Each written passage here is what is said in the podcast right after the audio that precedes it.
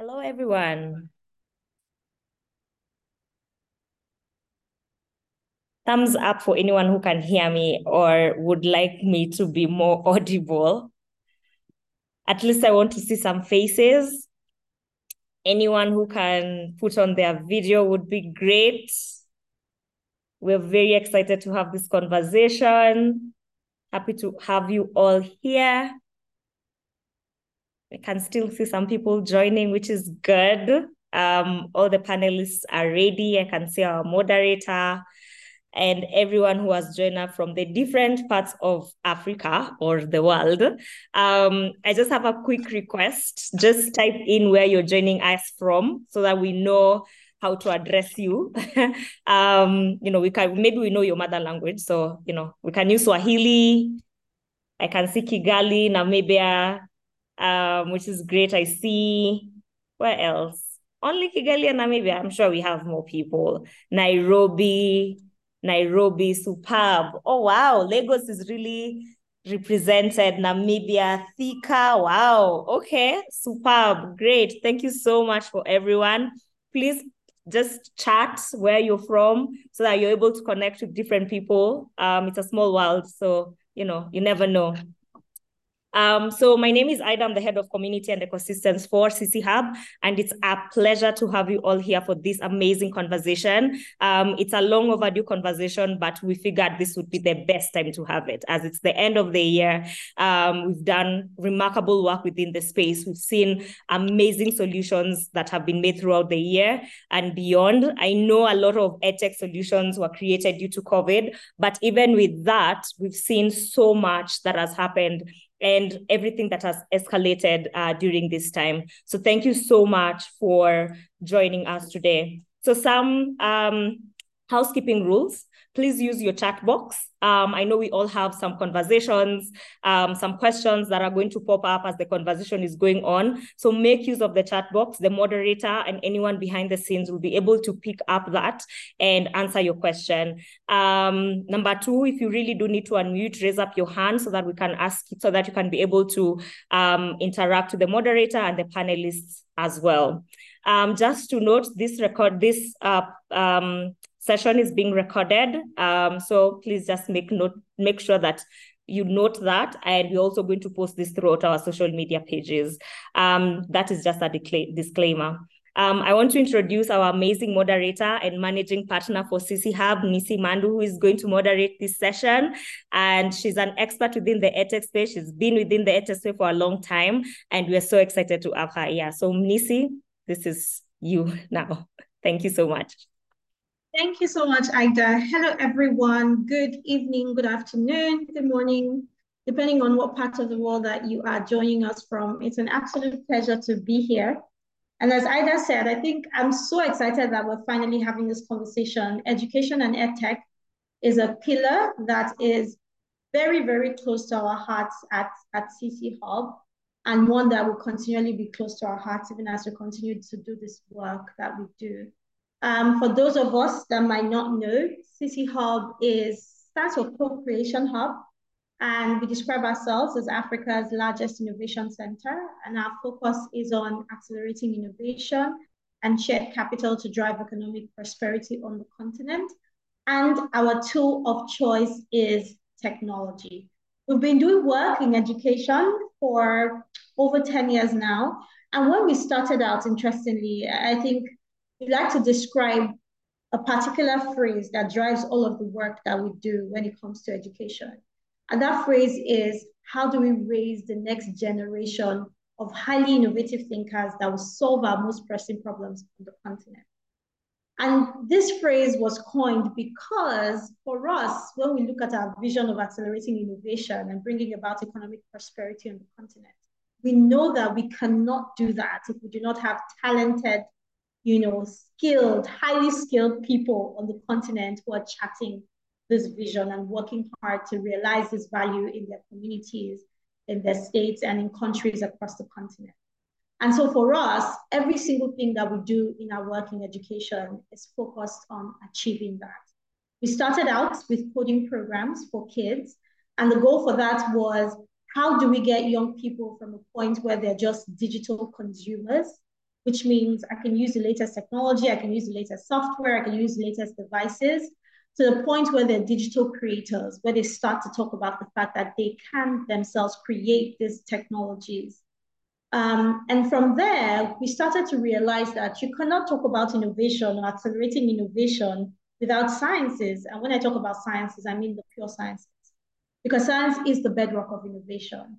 So that led us into you know, starting to focus on how can we make science learning very fun. I don't know how many of us can remember learning the sciences or even maths in school in any of the countries we went to school. Again, there was this thing that made it look like it was complicated. For me, in the time when I went to school, it looked like the smartest students were the ones who went to the science classes. And then every other person can go to any other class like social sciences or but we wanted to really demystify the sciences and make it really fun and exciting. And again, leverage technology for that work. And that led us to a systematic approach to STEM education. First bit was around interactive and engaging content. So how do we bring about exciting digital learning resources that actually help make science or STEM learning come alive? The second bit was how do we promote in innovative teaching methods? It's one thing to have a great tool, but then if the way that tool is taught you know, to you or concept is taught to you is not great, then you miss out on everything. And then the last bit is the teachers. And so all of this work was stuff that we put together and started working STEM education. From there, it's grown to what we have it now with communities, our teachers' lounge, our STEM cafes, our spaces, um, an EdTech Center of Excellence in the foremost university in Nigeria, to right now where we have an acceleration program supporting edtech startups in Nigeria and Kenya.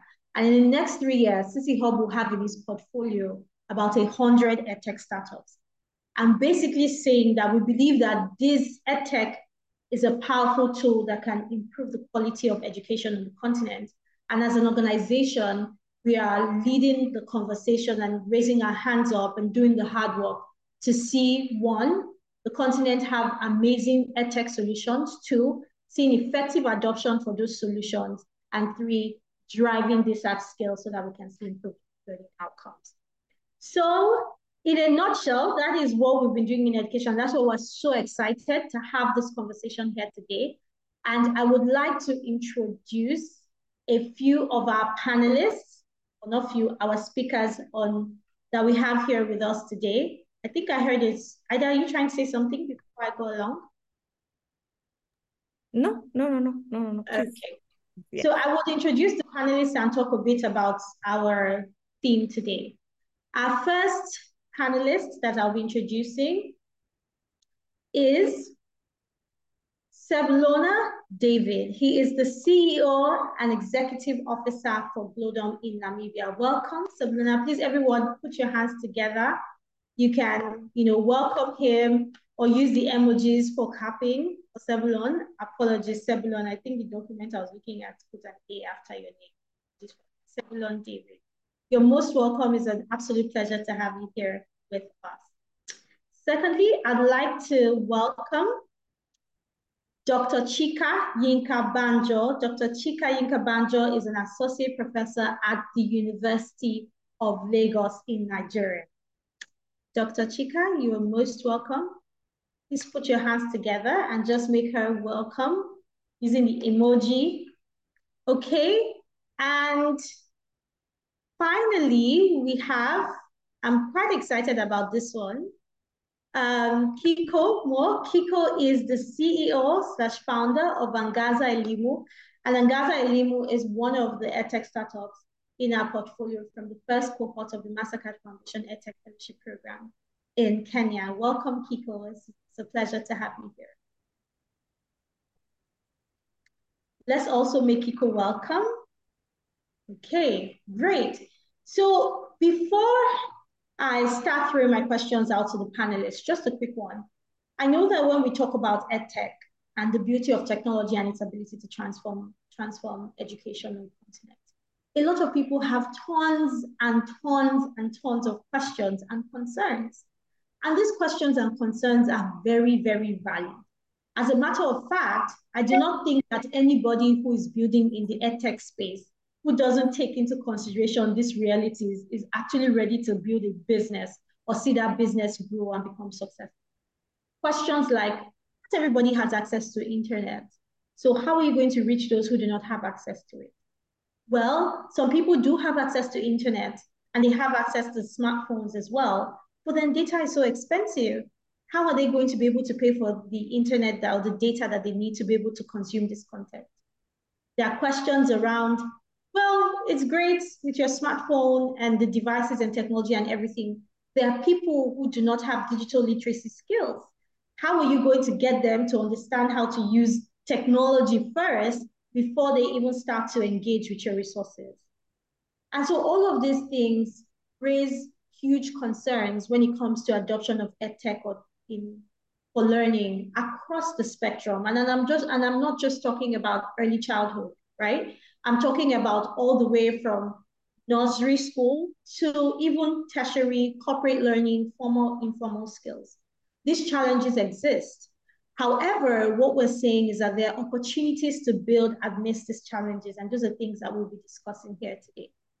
There's a terminology that has been used to describe a lot of these barriers that prevents people from effectively adopting and taking advantage of edtech, and it's called edtech elitism.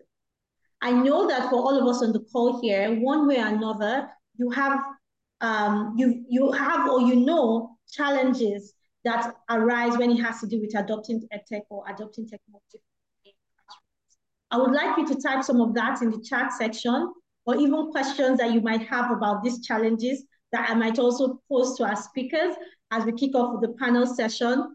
And so we're looking to have this conversation here today and say, as much as possible, we know that these challenges exist.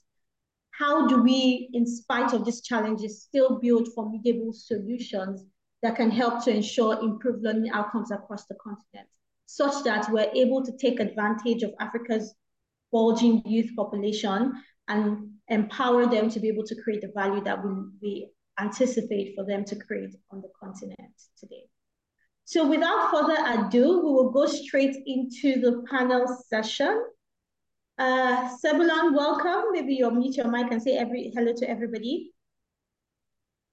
Uh, thank you, thank you, um, and, and um, uh, a pleasure to be here and looking forward to that discussion and uh, welcome everyone. Great, thank you so much, Sebulon. Dr. Chika, if you can unmute your mic and say hello to everybody. Is Dr. Chika on the call yet? Um, unfortunately, no, Nissi, I think oh, we can't okay. proceed.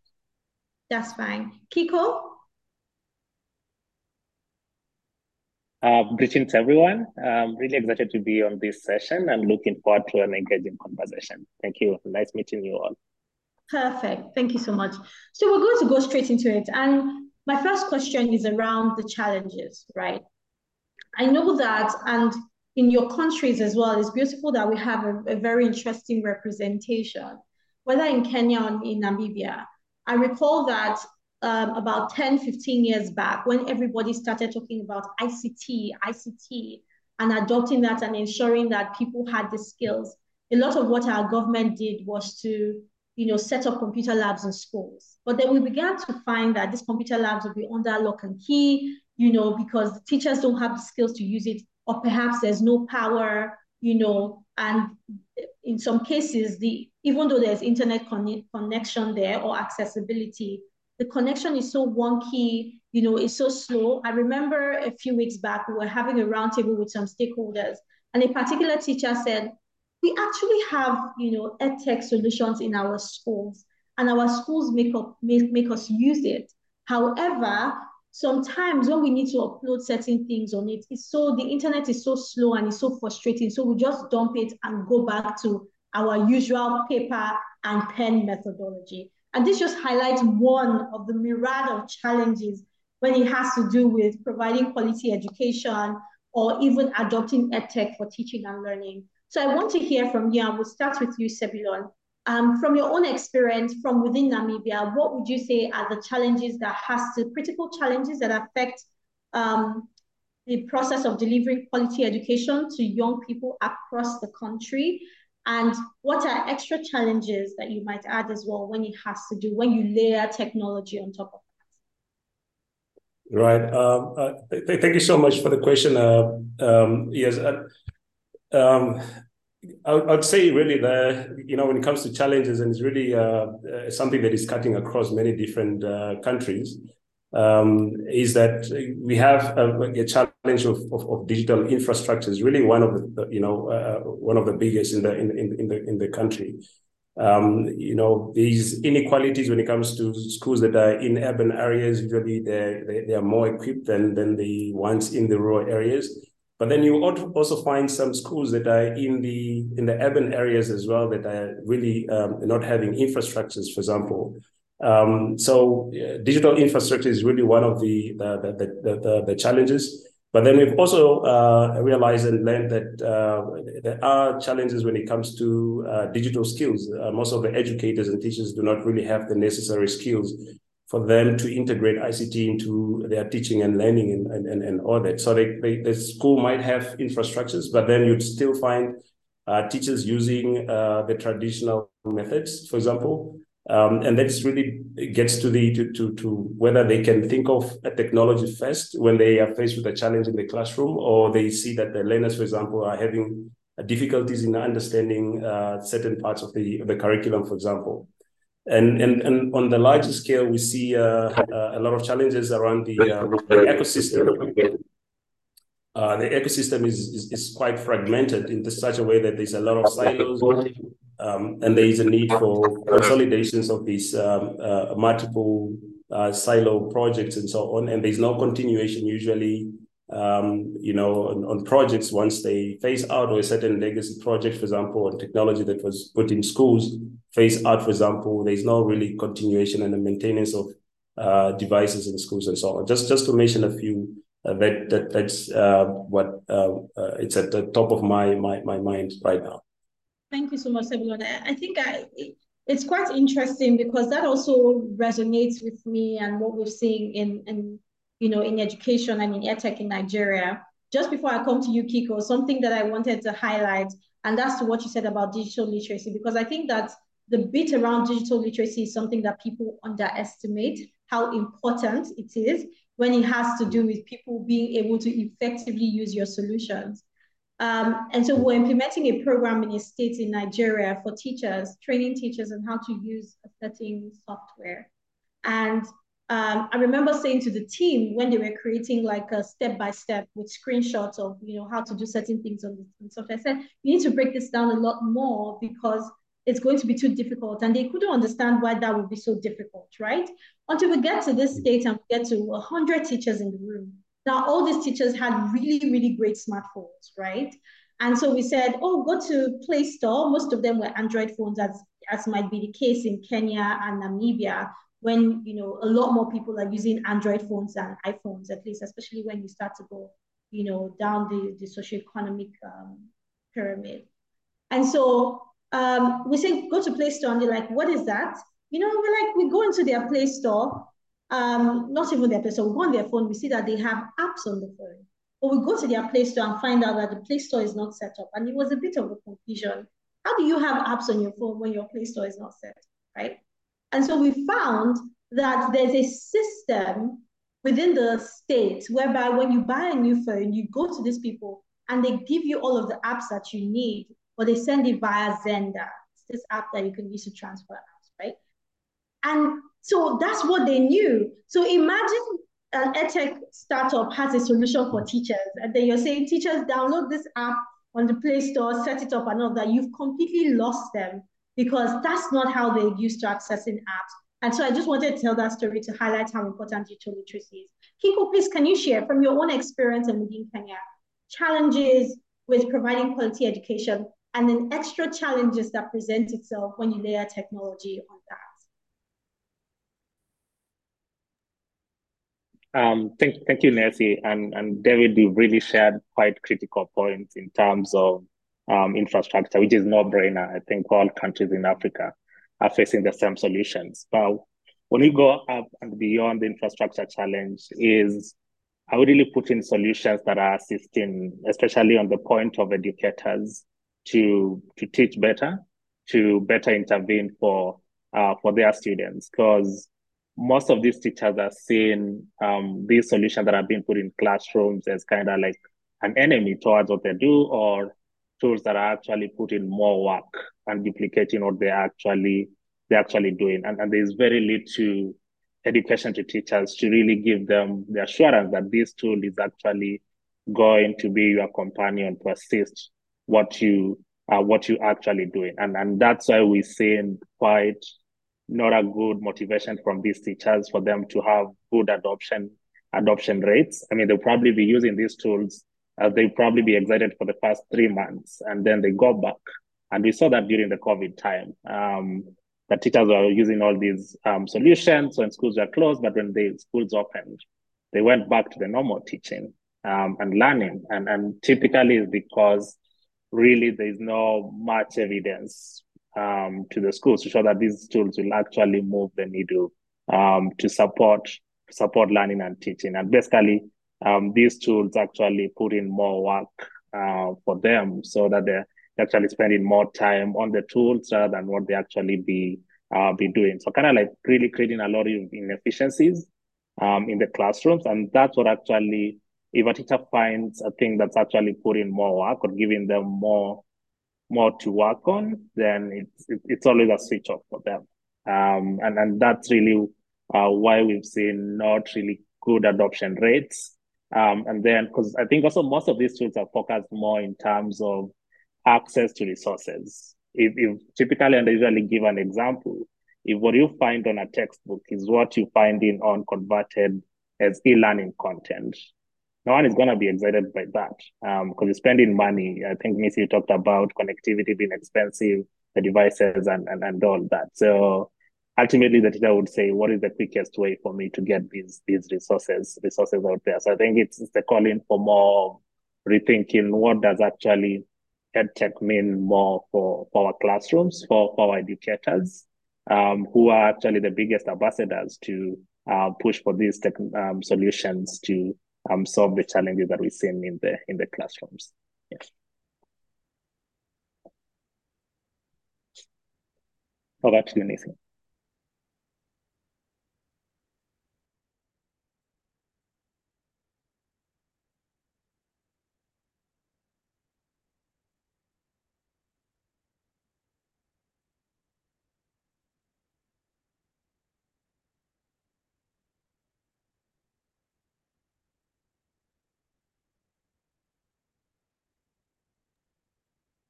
Ah, the beauty of technology, right? I think the host had had prevented everybody from unmuting themselves and included me in that list. So I was struggling with that there. Apologies for that. So absolutely, thank you, Kiko. I think that you've touched on key things that I want us to have a conversation on as well. Know, moving on. Um, and please, to those in the audience, feel free to type in the chat section what other challenges um, do you recon or have you experienced when it comes to um, EdTech and, and its adoption? And also, if you have any questions, read this for the panelists, please feel free to ask. Now, my question is, for those of us who are building in EdTech, building EdTech solutions, right? You mentioned a few things, Kiko, and Sebulon, you mentioned a few things as well. You've highlighted what those challenges are, right? Um, whether it has to do with infrastructure or it has to do with accessibility or affordability or even digital literacy skills. Now, a lot of times, and also what Kiko said, and I often say to people, when it has to do with education or ed tech, the tech is beautiful, is exciting, but it's not only about the technology. The education component of it is actually a very strong component. And so if you just take a textbook and you just put it in a text format or a PDF version, and that's all you're offering, and you call it this nice shiny ed tech, then there's no, there isn't a lot of value that you're providing.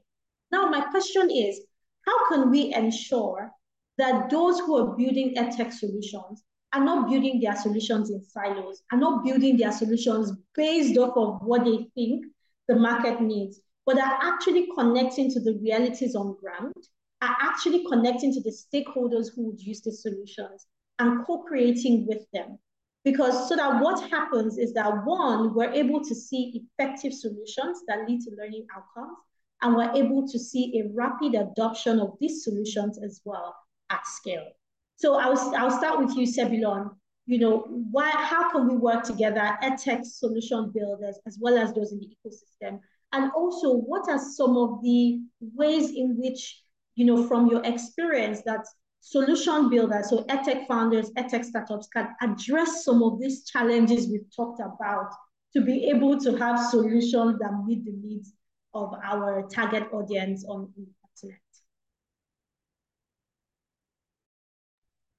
Right. Um, uh, thank, thanks for the for the for the question. Um, I'd say really that, that there is a a need for the um, for for for building um, ecosystems that that really allows um, uh, both the academia, the you know the government and, and the industry to to work together. Is the only way that these solutions can be sustainable, and and also for edtech to be seen as an industry that can really create uh, jobs, especially with these high unemployment rate among the youth and so on, uh, while creating solutions that work and so on.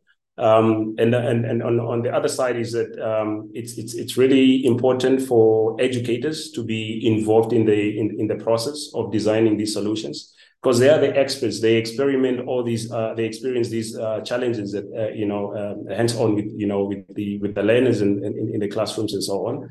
And if they are left out in the design process, uh, it really then um, you know um, leads to a process of creating solutions that do not really work on the ground.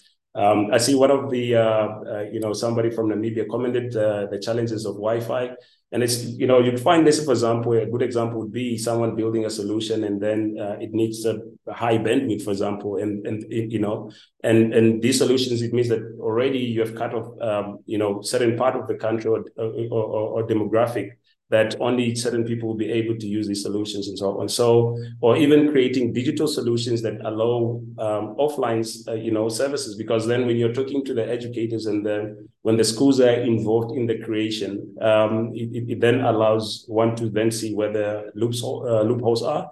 But then also to get the buy-in, because if people know that you have built that specific solution for them, then it then uh, uh, uh, helps to create a very good client base, and people then be able to contribute to the sustainability of the of the solutions um, and, and, and so forth. Yeah.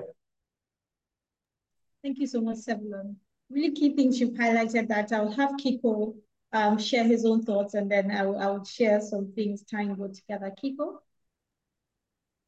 Um, so, so for me, I would say we really need to have evidence-based products um, that are being built. Um, what, what I mean by that, we really need to understand from a point of practice, um, uh, what are educators really looking for? What are students really looking for? What, what is really excites them? What their behavior? What really determines teaching and learning? And, and, and also really rely a lot on, on, on research. And this could even be great literature, not just even um, in in the continent alone, but where other products have proved to um, to actually work, and and for developers to rely on this evidence to actually inform um, innovation of of their product, so that you're not actually building a product out of your own assumption or out of your oh, this is an exciting feature that I think students would like, but in practice, then it's totally a big mess uh, for them, or it's actually not really really really serves them. And and and, and in the context of, of the african continent i think we we a, we are a bit slow to provide this evidence. Um, i mean totally a lot of people think that this evidence is in the hands of the government. Uh, but then again also government only looks much more into terms of uh, policy and we've seen some of them actually directing policy in terms of uh, what do these products need to needs to look like. But it, it's just a very minute um, direction of what um, good tech products would look like. So it, it calls upon for different players to um, really actually, I think, in, in the ecosystem for them to contribute to what really they think would be good insights and action points for them to guide uh, product development or what we usually call user user experience for, for, for especially for the educators and um, and the learners. And and, and we, when developers are able to leverage on that evidence, then I believe we can actually convert that to uh, good working solutions that will actually get to the point point um, of everyone being being involved. And it's not just even for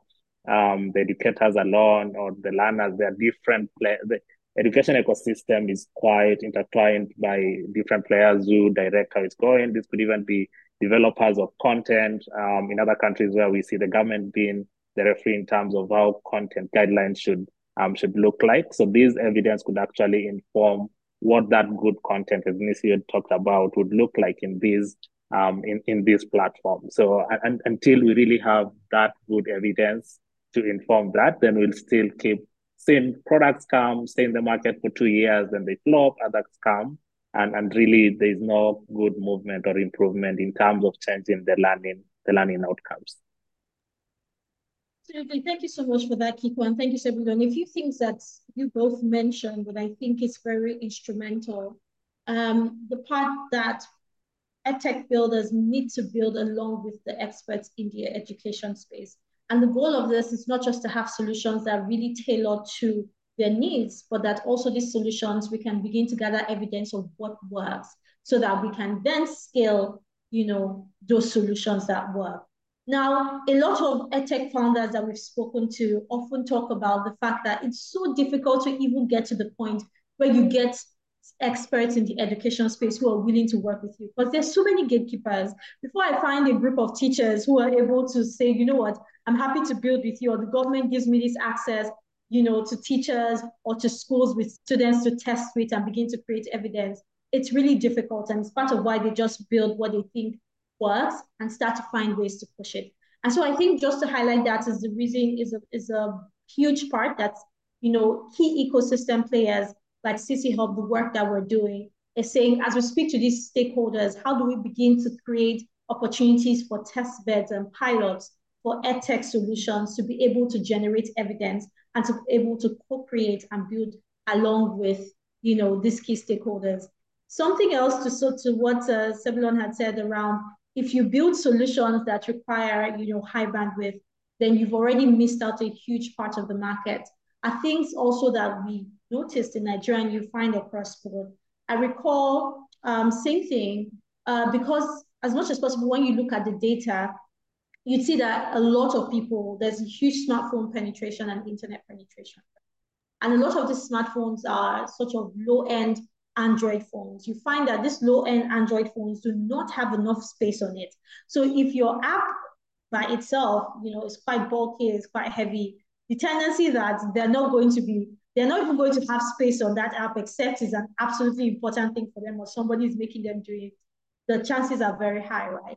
So it then means how do we start looking at browser-enabled solutions? But even then, browser-enabled solutions also come with their own, you know, uh, what's it called, challenges. So it's difficult to send notifications easily. You know, you have to go through their emails or text messages. How do you integrate that system beautifully such that, you know, they can access it easily? You know, all of those things exist. The other bit as well is around bandwidth. I remember speaking to a founder in Ghana and he was building games. And he said to me, you know what, first off, he, he noticed that, you know, they could see downloads on the Play Store. And after a while, you know, when they push out updates, they weren't getting the same number, you know, having updating the apps. And then he found out that they were sending the apps to themselves via Xender. You can imagine my shock when I was like, they do that as well in Ghana. We found that they do it in Nigeria. And then he said that another interesting bit was that they started getting text messages or reviews and when people say you you, know you finished my data you finished my bandwidth you didn't tell me that your game was going to be so heavy to consume. Like all of their reviews on play store had that. And that was also again something that they didn't think they would need to provide that information and training and communication to people or that they even had to take into consideration how important it was to their adopters or their users, you know, that what they use doesn't consume as much as much data, right? I find in Nigeria, when you go on social media now, you see people when they, you know, if there if there's a video, you see comments under the video. Some people will say, I just wasted my data. Or if it's a long video, people will say, please speak quickly. I'm using my data to listen to you and things like that. It means that it's quite important um, and when people spend their money to buy that, they're absolutely thinking, how can we ensure that we're able to use it effectively? And those are things that um, builders need to take into consideration. So thank you so much for highlighting that. Finally, um, we're so excited to, that she's able to join us. We have our third panelist on the call, Dr. Chika Yinka-Banjo. Dr. Chika, you're welcome.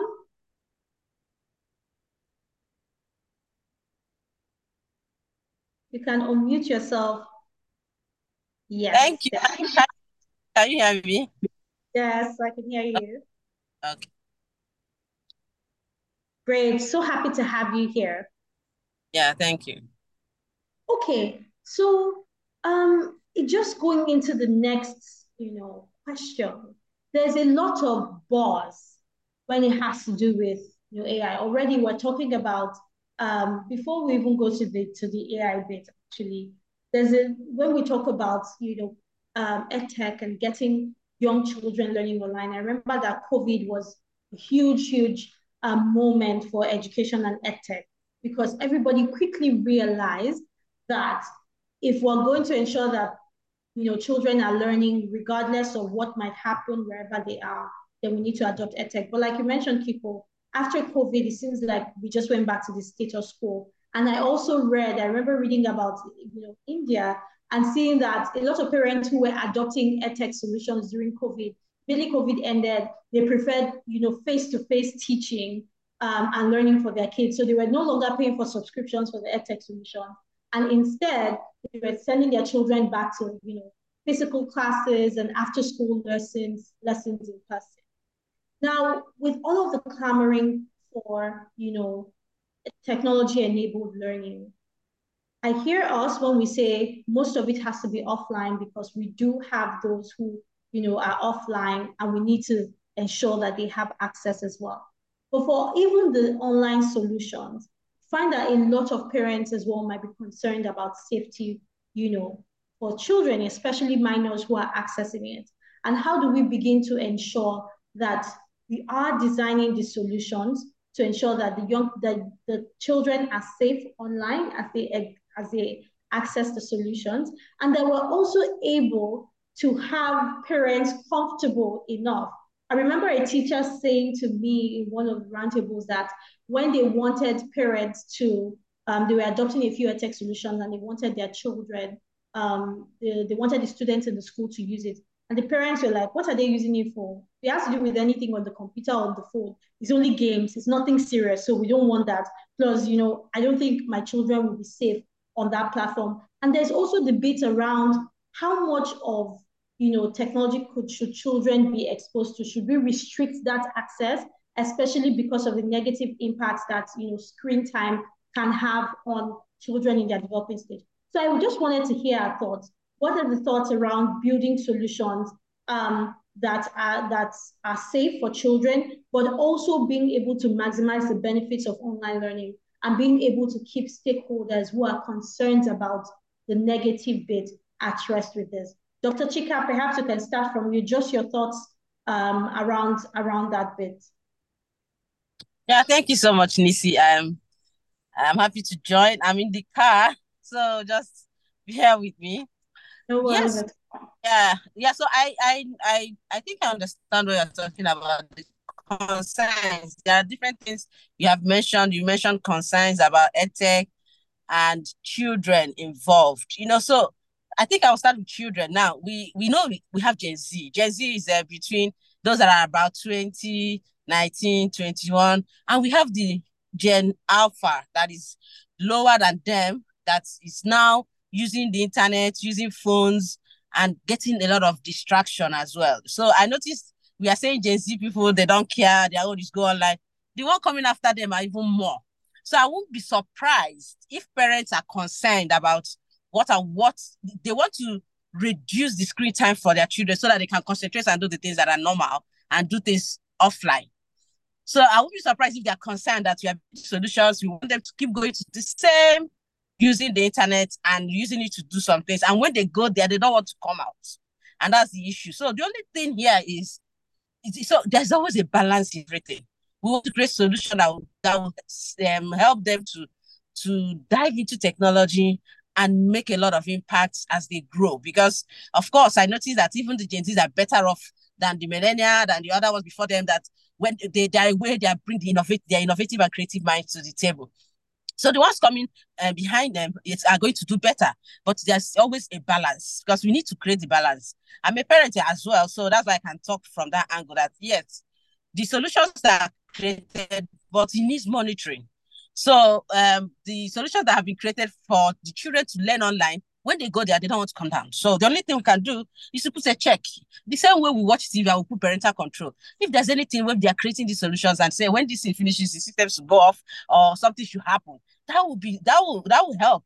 You will help so that parents will be so concerned about what's going on. Again, after the COVID thing happened and people went back to using uh, going to physical um, training, physical, physical actually has its own parts to play. You can't let, let the children be online all the time. So if you ask me what I can add, I would say developers, they should come to the table with the stakeholders, those that are going to use these um, um, applications, use this technology, and ask them questions on how do we restrict the children from being addicted from using uh, the solutions that are built. If they can put something like a control that at the end of the day, the thing goes off and the system goes off, then they can concentrate and do other things. That will be fine. Then, because the, there's a path to see them and teach them to physically, cannot remove that impact, no matter how COVID has tried. Because that, you know, you, you feel how the children are feeling, you see the emotion, you see how it's going down the because when they go online, I don't know the spirit that takes over. They don't want to come out. So I believe the, the stakeholders, which, which are the beneficiaries, um, the parents, the children they are building for, they should be able to see that on the table because everything we are doing has to be responsible, just like we are doing a responsible AI. Everything we are doing has to be responsible. So when you talk about responsible AI, you're talking about being transparent, being accountable, being fair. We need to imbibe that in edtech. It should be responsible. It should be fair. It should be accountable. It should be transparent. Now, if we can put that responsibility in edtech, that will bring um, the what next, because I, I see that that's the topic. That will bring the what next to edtech to all families when it comes to children. I, I don't know if I I don't you know have, if I've... Thank you so much, Dr. Yinka. And I, Dr. Chika, I think that what you've said actually connects us to the next bit. Um, and we can tie it together very nicely, both the AI bit and just also building responsibly, right? Because someone had put in the chat section about leveraging behavioral sciences uh, in adopting yeah. and designing the solutions. And then when you do that, there are chances that you could start to get to levels where your algorithms make things so sticky. I remember somebody said, um, if you play, and this is not even the level of edtech, but if you play, and it could be actually a, a bit of it, the song, you know, the starting song for, I think, is it a, uh, not Peppa Pig, Cocomelon. Like I, I remember seeing a video and they say when you just play that song, once a child hears it, they've not seen it, they just pick up and then they are running towards you, right? Um, and so just to, to go on to, to Kiko and, and Sebulon, based on this conversation, is how do we ensure that we're building responsibly, especially when it has to do with minors?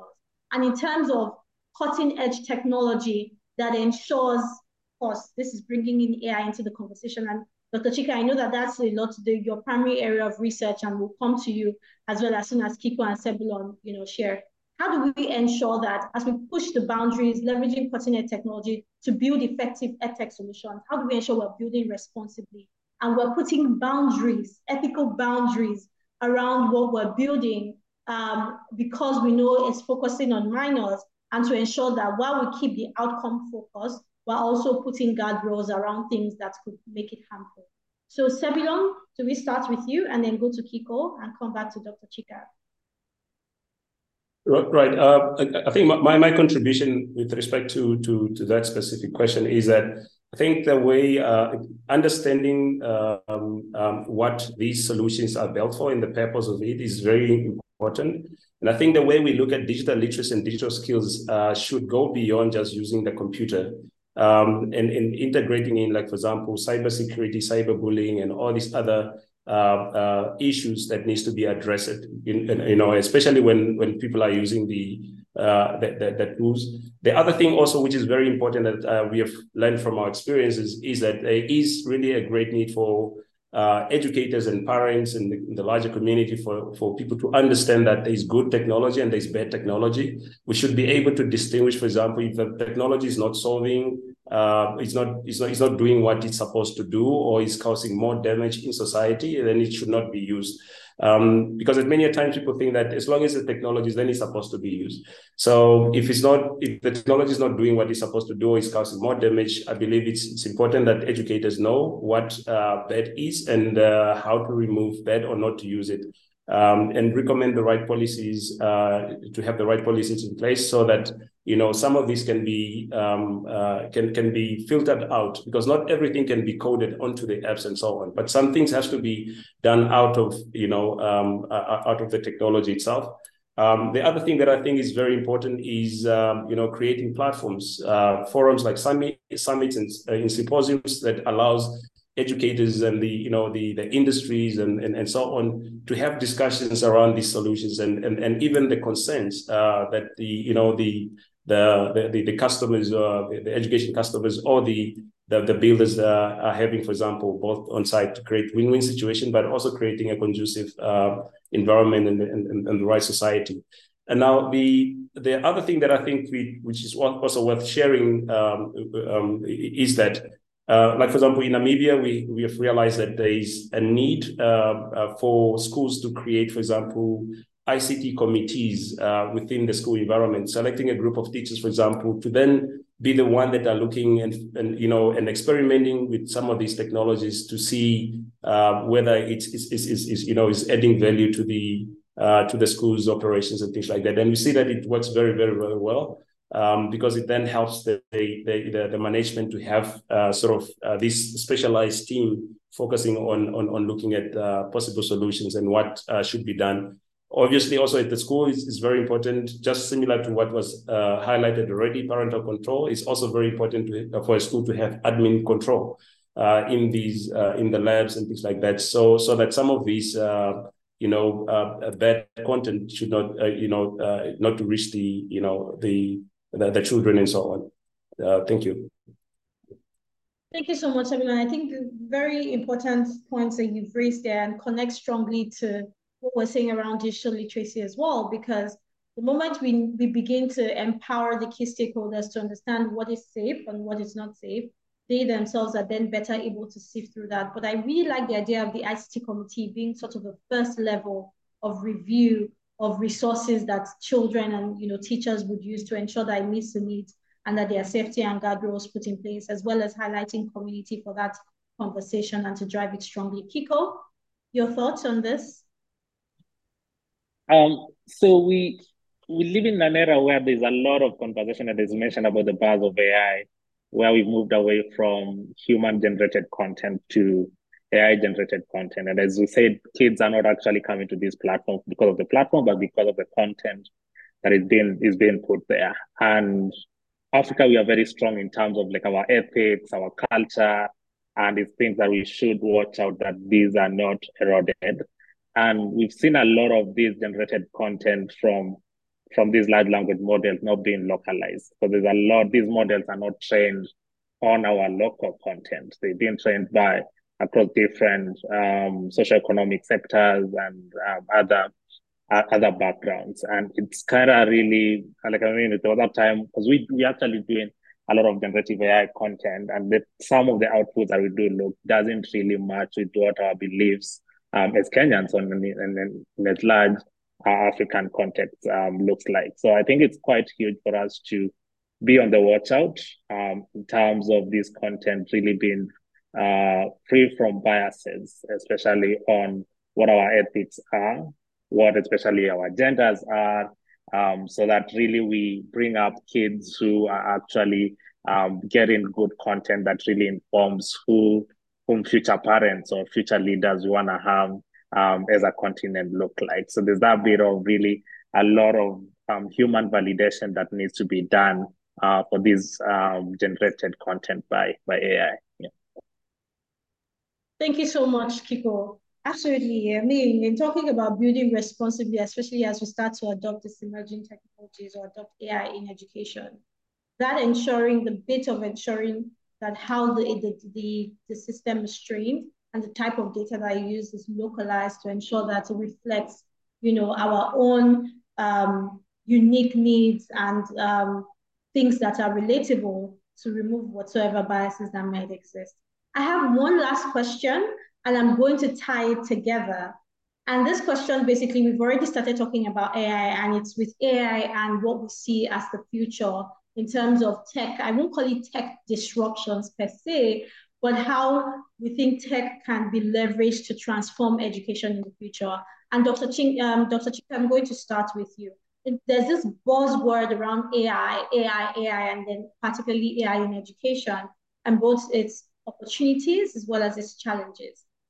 For you, and then also after Dr. Chika will go on to Sebulon and Kiko, when we think about AI in education, especially within the context of Africa and the unique challenges that we have with education, what are the opportunities that we see, as well as beyond AI, other types of technology um, when we think about the future of education on the continent, other types of technology that we think might disrupt certain aspects of our education sector and be able to create a lot more value. Before you answer, Dr. Chika, to the audience, please put in your comments or questions in the chat, and we will come to it after uh, the panel section session. Dr. Chika?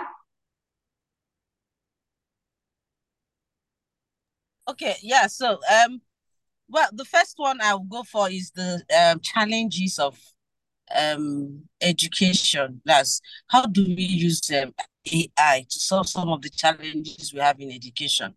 Now, that is a particular that, that particular question is dealing with what we are solving right now. Um, we have this uh, grant with IDRC that we should solve problems in education, and we looked at three different uh, thematic areas. That is different areas that we believe should be looking to urgently. The first one is administration. Education administration uh, is too is too manual. It's not it's not even automated, first of all. So there are the levels to these things. When you automate some of these things in um, administration, before you now start imputing the uh, artificial intelligence in it, that's one major area. Then another one is language. In Africa, we have we know that we have a lot of languages. In Nigeria, as as a whole, we have I can't remember the number, but I know that we have a lot over. I think it's over two hundred languages, but we have the major ones: Igbo, Hausa, Yoruba. We need to build our um, language system. Now, if you if you see what what's going on in different countries that are have gone quite advanced, they have their own translators that can just translate. Okay, let's say we're not competing with them, definitely. But let's say French, they have one that's French. You can translate, and the translator works. We have um, we have in different European countries where they use one language and they have worked on the language and they can do English very well and they can do the language very well. In fact, two days ago, I just came back from um, Uppsala, that's Sweden, and they speak English very well and they speak their language very well. They use it in teaching, they use it in learning. They are not losing the language value for their citizens. Now, why am I saying this? We have a lot. We, we need to know where do we start from to deal with our own languages. Which one are we using as okay case study to treat and have it work effectively before we can move to another one? Because nobody will do it for us, really. Now, so I, I went for one program in Kigali and I realized that Eastern Africa are already working on Swahili. So they said Swahili is supposed to be the major language for Africa. For Africa as a whole, not just East Africa.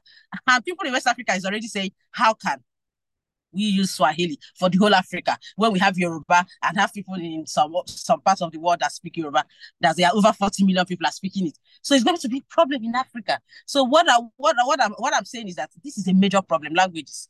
How do we do our translation? How do we use like machine learning um, um, techniques like natural language processing to deal trans deal with translation, deal with taking things to work well for us in the system. This is education system.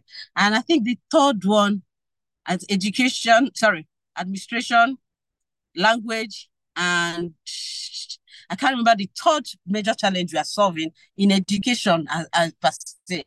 So even in language is even broad because you can still use language to teach. You can use language to. So if we just focus on language and solve that particular problem, we can reach everybody, even those that are in the areas that are not um, not modern.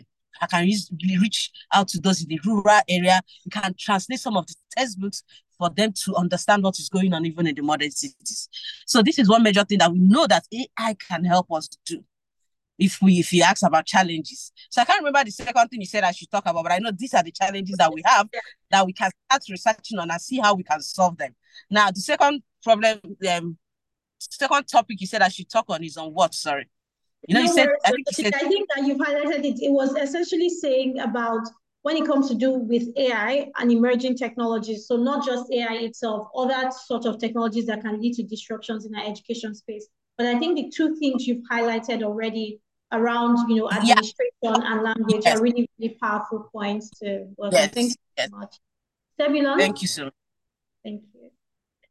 Yeah, uh, just to add on what uh, was was already said is that I, I think for, for for for me is just to really touch on to say if, if we see um, like we all see that uh, AI is really disrupting education and so, and so on, but then if we don't have a digital workforce, uh, you know, as as nations um, across the continent, uh, we will not be able to customize the solutions to what really works for us um, it, you know, a good example is like if there's something in the solution that maybe we are not happy about, we'll not be able to customize it or even build our own, and then also um, uh, uh, bring uh, uh viable solutions to, to, to the global space as well.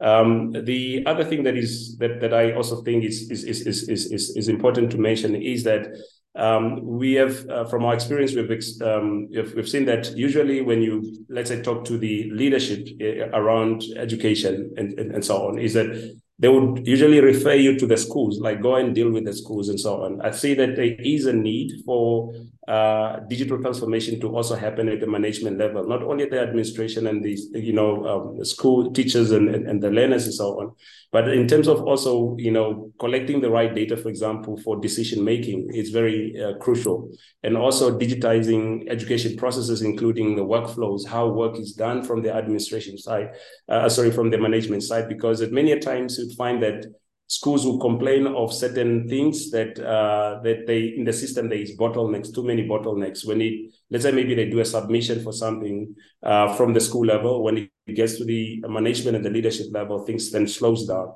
So integrations of AI and other uh, tools, um, you know, that can help to you know uh, uh, uh, to make the system more efficient. Um, would would greatly, I think, be the next things that will be crucial on the continent, uh, other than just on the teaching and learning side. Yeah.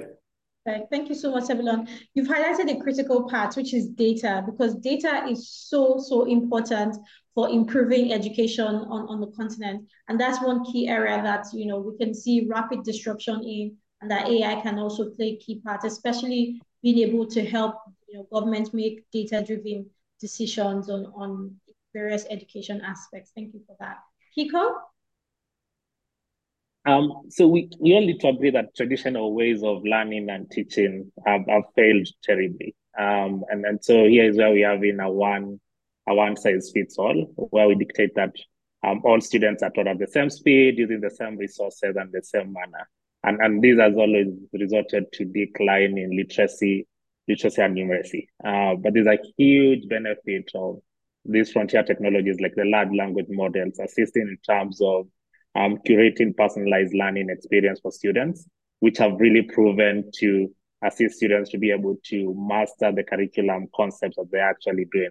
If it's about adaptive learning, where we're actually uh, giving students resources at the right level where they are comprehending and giving teachers um, interventions on how to teach at the right at the right level. Um, but the, I think it's it's now getting higher beyond adaptation to what we are seeing um, in terms of generation of content and assessments. And, and I think um, really um, these large language models, think about OpenAI, I hope they stay afloat uh, despite what happened over the weekend and what other people are actually actually building in terms of assisting. Because we know content generation and, and really to have good adaptive systems, you need huge data sets um, of resources? Would it be um, lesson notes? Would it be like lesson plans for the teachers? Could it be like assessments? And and this to achieve this manually is, is pretty much impossible.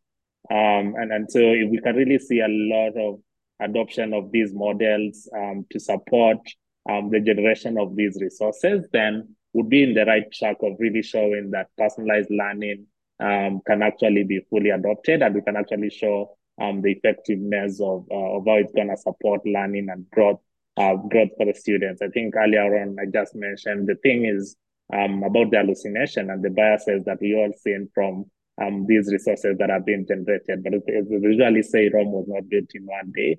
Um, and, and so I think on for African context, it calls for, again, we don't control these large language models, but then there's an opportunity for developers in this continent to open source what they're actually working on. Um, interestingly, at Angaza Elimu, we've actually open sourced some of the uh, models that we've been actually been building out for uh, developing assessments and, and really calling in terms of these ecosystems and communities to come together and contribute so that we can actually have homegrown um, open source solutions that are actually supporting generation of content that are actually supporting um, adaptation of learning and teaching so that we can really ensure that there's that good growth and solutions that we actually know that they're actually working so we we don't keep this old behavior of going and copying resources from other continents. Sorry to say that for those who might be from other continents, but uh, definitely let's build things that we believe are actually working for uh, for our context, and and definitely um, we're gonna see good um, good good growth because because there's evidence that adaptive and personalized learning works in and out of the classroom. Thank you so much, Kiko. Thank you, Sebulon. Thank you, Dr. Chika. So I know we have some comments in the chat section. I'll just go through it quickly. I know there are also some questions. Um, Kirimi, I read your comment. There's a session coming up after this panel session, and I think that it's a perfect point to discuss uh, sustainability and affordability of these solutions because um, how many people can pay for it and how do we ensure that these solutions and the businesses stay afloat and because this is also important when it comes to investors, you know, wanting to put money into into edtech businesses. So we'll touch on that because I'm also looking at our time. Um, I think I can also see Njala. Njala talked about the fact that she remembers in Namibia, we're talking about introducing Swahili. She'd love to know Swahili for real. Njala, I'm sure there's there different platforms where you can learn it, or perhaps you connect to some some Kenyans or East Africans and they can help you uh, learn that faster. But this there's this question here from Claudius Mango, and um, he says, "Oh, yeah." The question is, "Hello, um, a question for the panelists, and it would be great to just hear quickly your thoughts, Kiko and Sebulon and Dr. Chika as well, if you have have any thoughts on this quickly. Is what is your view on simulation-based learning and its use in teaching practical skills? So practical skills here, I'm assuming as well, Claudius could in, could involve everything from just teaching about pure science concepts through experiment or teaching even vocational skills, for instance, right? Um, so I'm working on a simulation-based learning solution and would love to hear their opinion. Sebulon, we start from you, your thoughts? Um, my view on uh, simulation is really something that should be promoted and, uh, you know, and uh, I, I, highly appreciate the work that uh, she's doing and looking forward to hear what she's she's really working on uh, when her product is finally out. Um, what I've uh, uh, you know experienced in, in, in Namibia is that um, you'd find that some teachers, for example, would, or educators who have very difficult uh, time explaining uh, you know critical uh, parts of the curriculum. And, and especially when it's really involving practical aspects. And, and we've seen that simulations works very, very well and there's uh, limited resources when it comes to that. It's, it's very effective. Um, even the slowest learners in class, uh, we've seen that uh, usually they get to see, in, in, you know, these visualizations and and and and so on. So uh, I'd really say that uh, uh, it's something that that the continent needs, and we need more of that, and especially when it addressing our local context. Thanks, everyone. Kiko. Um, I would just echo what David has said. I mean, um, we we also I'll give an example of a Kenyan context, like in secondary schools, where some schools actually don't have science laboratories. I mean, they see some of these equipment that they're actually sitting for their national examinations, and and this is really um is, is, is an injustice to them. Uh, but then simulations would come in quite handy um, for them to actually see how these projects can actually be done. And I, think even beyond that, beyond the aspect of um, infrastructure, then really simulations, as just from the name, we simulate a lot of um, different learning senses that we do have, and we all know about the neuroscience or how the brain works. And, and these would actually uh, have really been proved to be crucial in terms of assisting in um, how students actually master and grow into specific concepts because they can actually see um, and internalize that. And actually, when they come to actually do, it helps them to really master and, and, and remember what they're actually doing. So it's it's one way, a cost effective way of teaching and learning, and also promoting growth um, the minds of the students. Um, so excited to learn what, what they're actually doing and keen to see what they achieve. Great, thank you, Kiko. Dr. Chika, any thoughts on that? Um, yes, it is very, very nice that because some some of the materials we need, especially when we are doing robotics, is very expensive. And if you use simulation, it helps a lot because with that, you're not spoiling what you're building. You're trying to first of all make it effective and not try to see if it can work. The only the only um low side of it is that sometimes you finish to finish working as a simulated environment in a simulated environment, and when you move it to real life, then you have to start afresh to do some work. But the most important thing is that you have gotten the idea of what you want to do. So it's, it's Africa. that's the way forward, actually. Great, thank you so much, Dr. Chika. I think just to add a little bit there, uh, Claudius, is that simulations can be quite, um, can require a lot of effort and time to build. And so if that's something that your startup is focused on, it would be important to think of a very interesting, you know, niche or use case area that you can see quick adoption for, and that you also have paying customers. So before, for instance, you build a simulation that is helping at secondary level because you need a lot of those simulations to begin to even be in business, right?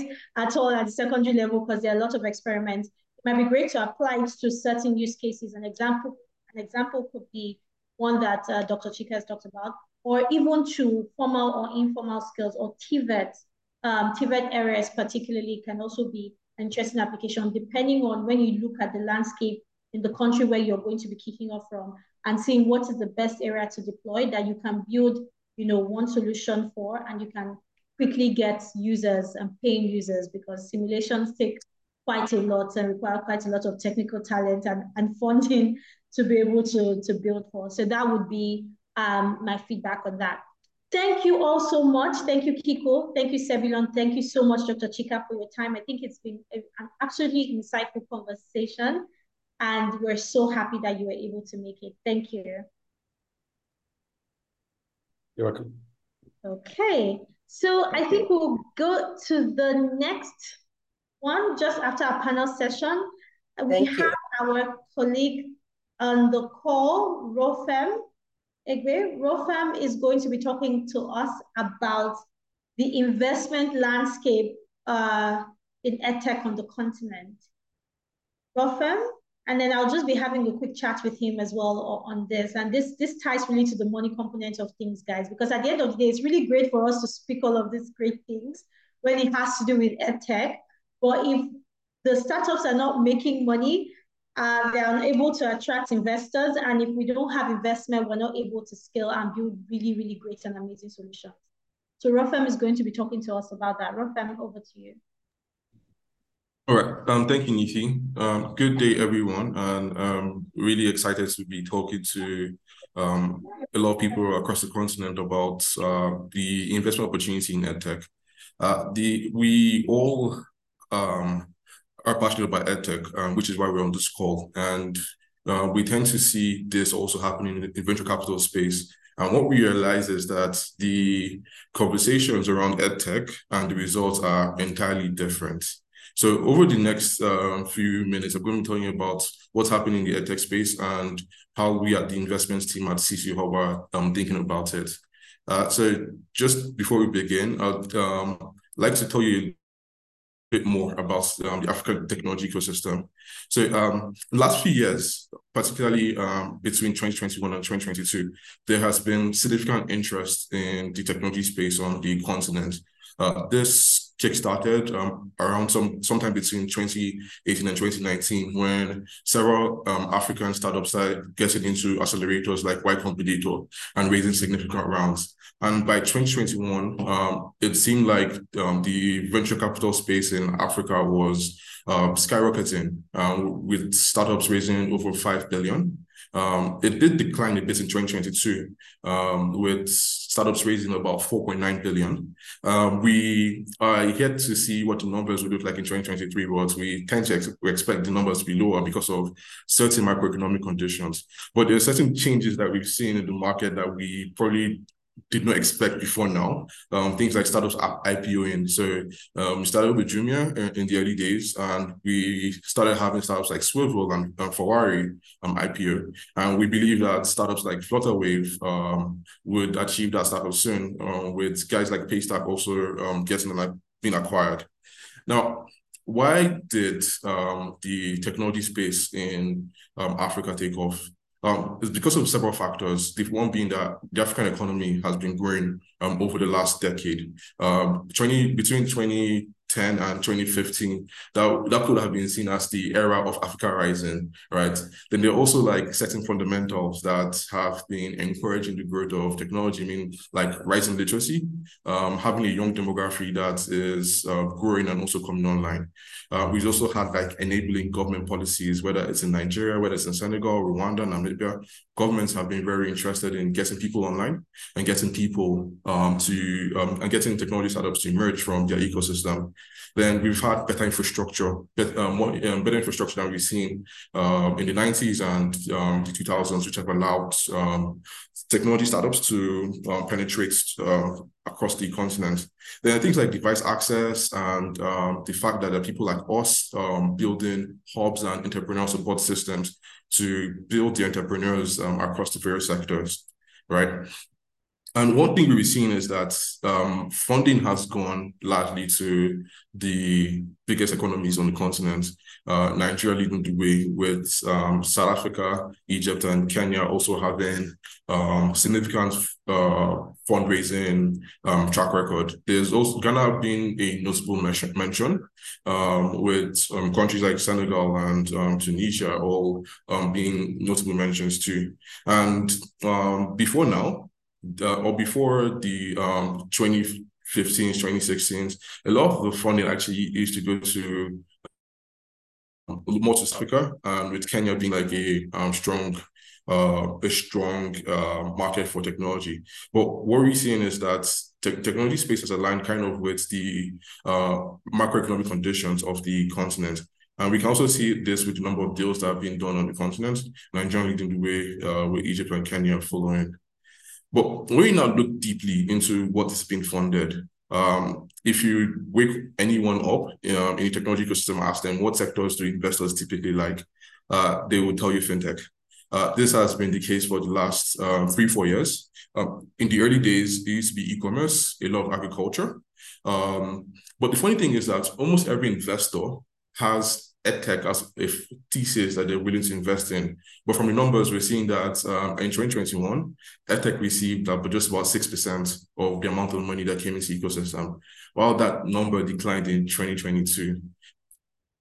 Now, when we look deeply at edtech, uh, edtech numbers have kind of um, moved, um, has, have um, oscillated um, over the years, they kind of are in line with um, the changes in the technology ecosystem. Um, so if you um, overlay the this graph with the graph of the funding ecosystem, you kind of see like similar trends. But one thing that we've seen is that um, it, in particular in 2021 was that there were, there were, a lot of raises by startups like Andela and uLesson and um, and Edukoya. But these um, raises were not consist consistent over the years. So when we look at what segments are being funded by VCs, the um, the largest segment that receives um, funding typically in recent years has been um, formal skills, particularly digital skills that have to do with coding. So Andela raising a huge chunk of funding that goes to um, what we would term as educational edtech. Uh, K to 12 education kind of receives um, a lot of funding compared to like every other sector.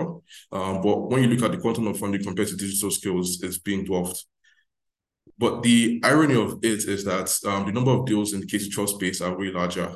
Then when we begin to consider the type of um, technology, particularly from an immersion perspective, we see that um, non-immersive um, technology, so text-based technology, non-animated um, videos, tend to receive more funding, which um, could either mean that there are more solutions like that, or um, or that they uh, that that is what the level of talent in the market can build.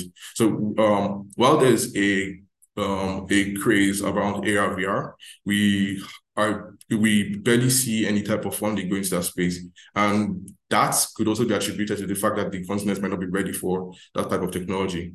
But um, we also see that non-immersive technology like and 3D animations aren't really as um, popular compared to um, text-based animation, um, text-based and non-animated videos.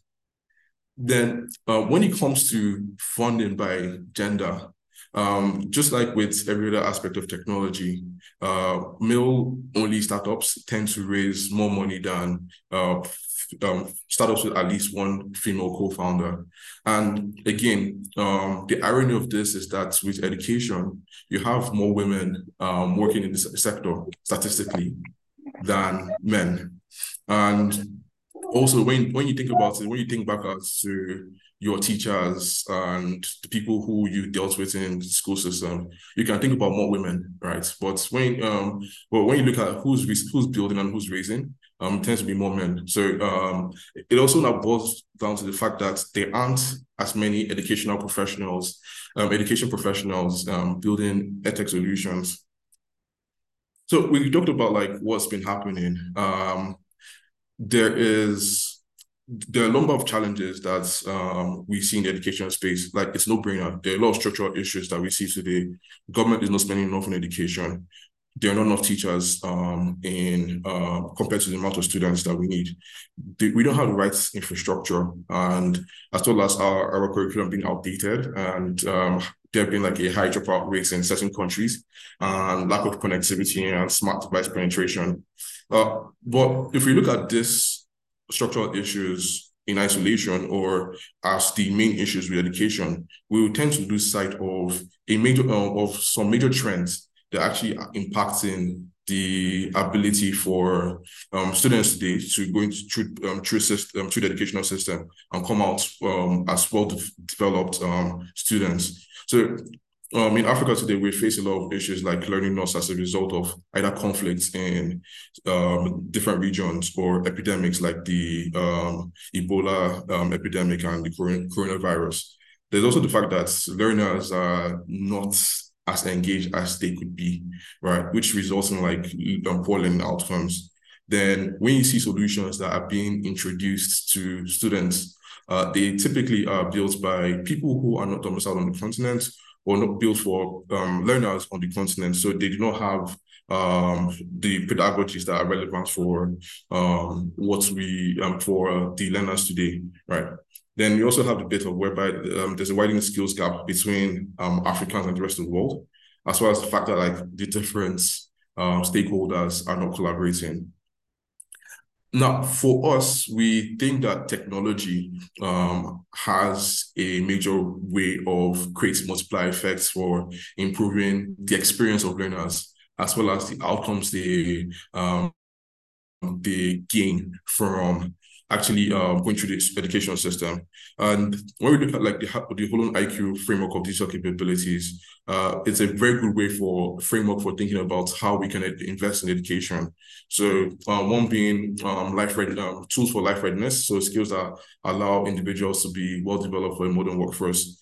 The other bit is learner, learner experience ensuring that we're improving the way learners consume information and improve outcomes.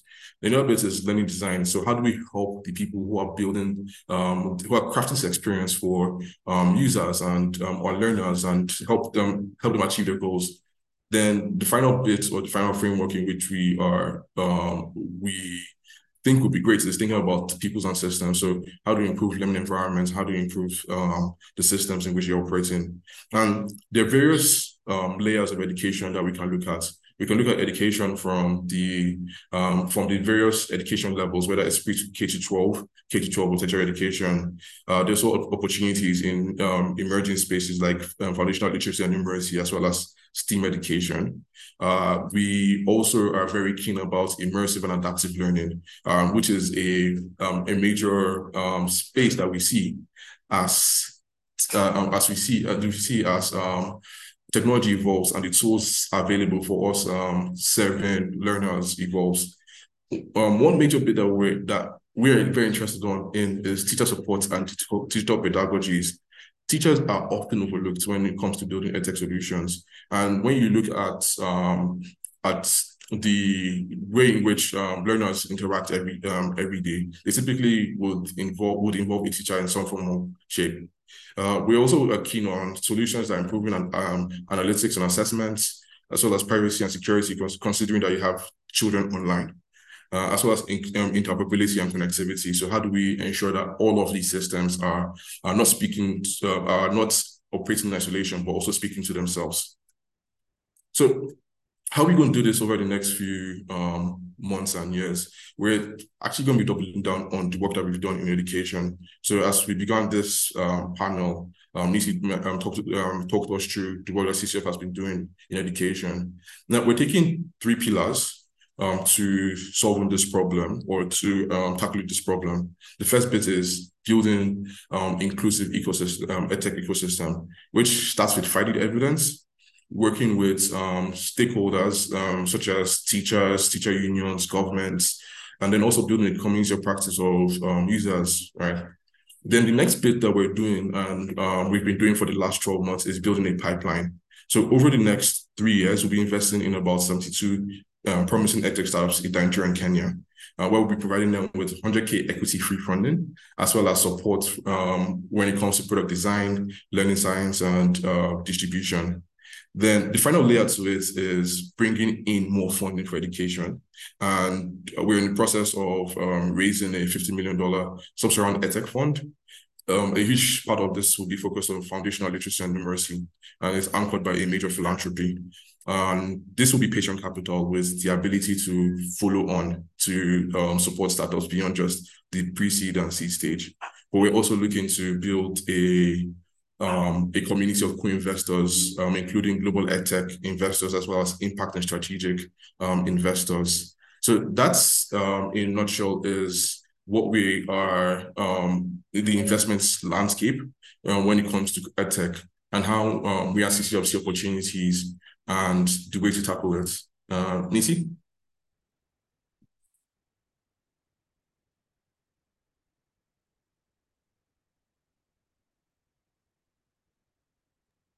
Thank you so much, Rofem, for that. I think that that has been, it was interesting to see the comment about, you know, learning a lot and it's very insightful. I think, I know we have such a short time, so I'll just ask you one question. And my question is about um, when it comes to, this is the, the comment you saw in the chat around sustainability and how, and, and the numbers and how that is of interest to investors, right? And might also be part of the reason why we're not seeing as much traction uh, for funding in this space. Of course, it's part of the work that CC Hub is doing to ensure that we can have space. But what would your advice be to edtech startup founders who are building their solutions, are thinking about ensuring that it's sustainable, that the numbers make sense, so that they can raise, you know, uh, funding from from investors? What would your advice be to them with that? So, um, the biggest challenge with edtech startups in the last few years has been that they've been building to optimize for scaling quickly. But it shows that good edtech products that um, attract and retain users are the ones that are um, holistic and well thought out. They're um, good um, user in, uh, experience and um, interaction, right? Then the other bit is um, thinking about who pays and how they pay. Uh, right now in Africa, we are um, we believe that the only scalable business model for education is working with uh, is the B2C, particularly in the private space right? Um, but new emerging, new business models have emerged, and from our conversations with um, global edtech investors, we've seen that there are um, that there are new there we um, for edtech startups be globally competitive. You have to start thinking about new lines. So, like, how do you work with governments? How do you work with um, large um, school systems, right? COVID, particularly beyond just the adoption of um, of edtech solutions during that period, we've seen that governments are a lot more interested in incorporating technology in how schools operate and how um, and how um, um, teachers function. So it's not being afraid to explore new business models, right? Um, but then also building robust solutions that can actually um, not just attract but also retain the, the learners. Thank you so much, Rofem. I think just looking at time, that would be all. That would be the only question that I would ask you on this. But if we have any more questions, I'm sure, um, I think if we can, you can share your screen or type in the comment section, uh, contact for anyone who wants to reach out to us. If you're building something amazing anywhere on the continent in EdTech, please reach out. We'd love to hear from you. We'd love to hear about your solution and would also love to provide whatever support it is that we can to ensure that that solution is effective and you know it can scale or even get the funding that it requires. Uh, Ida, I'm handing over to you at this point. I think that it has been an interesting uh, conversation here. Superb. Um, every time I listen about education in Africa, I'm always inspired. I wish I would have diverted. Um, my mom is a primary school teacher. I always tell people this. And every time I speak to her about how much education has evolved uh, within the continent, she's always amazed, right? Um, and I think it's something that we need to continuously have conversations about, see what's happening within the continent and how we can support. And that's the work that we've been doing at CC Hub, right? Um, over the past, what, six years, um, we've really been supporting uh, the education sector, education solutions within the continent. And we are hoping that we'll continue to do this for a very long, long time. So I want to take this opportunity to thank to thank our moderator, Nissi. This has been quite insightful. Thank you, thank you so much. A round of applause for Nissi. You can use your, you know, emojis. Um, and also for the for the panelists, Kiko, um, Sebulon, Rofem as well, and Chika. It's been quite amazing to have you here. Um, Olio, we've shared your LinkedIn so people can chat you. Please engage with them. It's much, much easier. We haven't shared your email addresses so that people don't spam you, but um, you'll see some few, you know, direct messages on LinkedIn. Uh, and we are hoping that we'll have to continue seeing you more and more here. So as you can see, my colleagues have been putting our um, first number one our social media please interact with our social medias um, that is cc hub um, on uh, Twitter, LinkedIn, and um, Instagram as well. And we'd also want feedback from you. We want to have more conversations, more insightful topics, and we want to hear from you. We want to um, explore these conversations further than what we've done. And coming into the new year, we want to improve them, right? We always say that these conversations are never linear, right? And we want to continue evolving with the times, right? So we hope that you're going to give us um, as much feedback as possible. We've put the feedback link on the chat. Please take your time, give us the feedback. We want to hear from you. We want to work with you. And, you know, um, we couldn't do this without you, um, especially our audience. So please, please, please do give us our please please give us um, feedback. So that said um, i'll just mention this. We'll also be announcing our second um, application for the mastercard foundation edtech fellowship program. So follow us on social media. I see some very good people here that would benefit from the um, from the program. So look out for that call. We want to see amazing solutions. We want to continue supporting. As Rofem has said, you know, um, we're looking to giving 100K um, equity free funding, a lot of support within product, uh, distribution, talent, and investment. So please, please, please make sure that you interact with us, share it with your colleagues, share it with your friends, and make sure that they apply for the program. Um, again, my colleagues are just insisting that we're not seeing anything on, we're not seeing people interacting with our Mentimeter for feedback please do give us feedback. Just a few, it takes like five seconds to give us feedback. So just give us feedback, interact with our social media handles as well. Um, the, the hashtag for this event was what's next EdTech. Please continue chatting. Please continue giving us as much you know insights what you've gained from the conversation and how we can continue to improve. So thank you so so much. I'll still continue to insist. Please give us feedback. You will receive an email from my colleagues as well on the same for feedback and also anything that you'd want to interact with cc hub about. So thank you so much so much everyone. And it's been an insightful and amazing conversation. To the panelists rofem nissi again uh, we can't thank you enough. So thank you so much, everyone, and have a great evening ahead. Goodbye.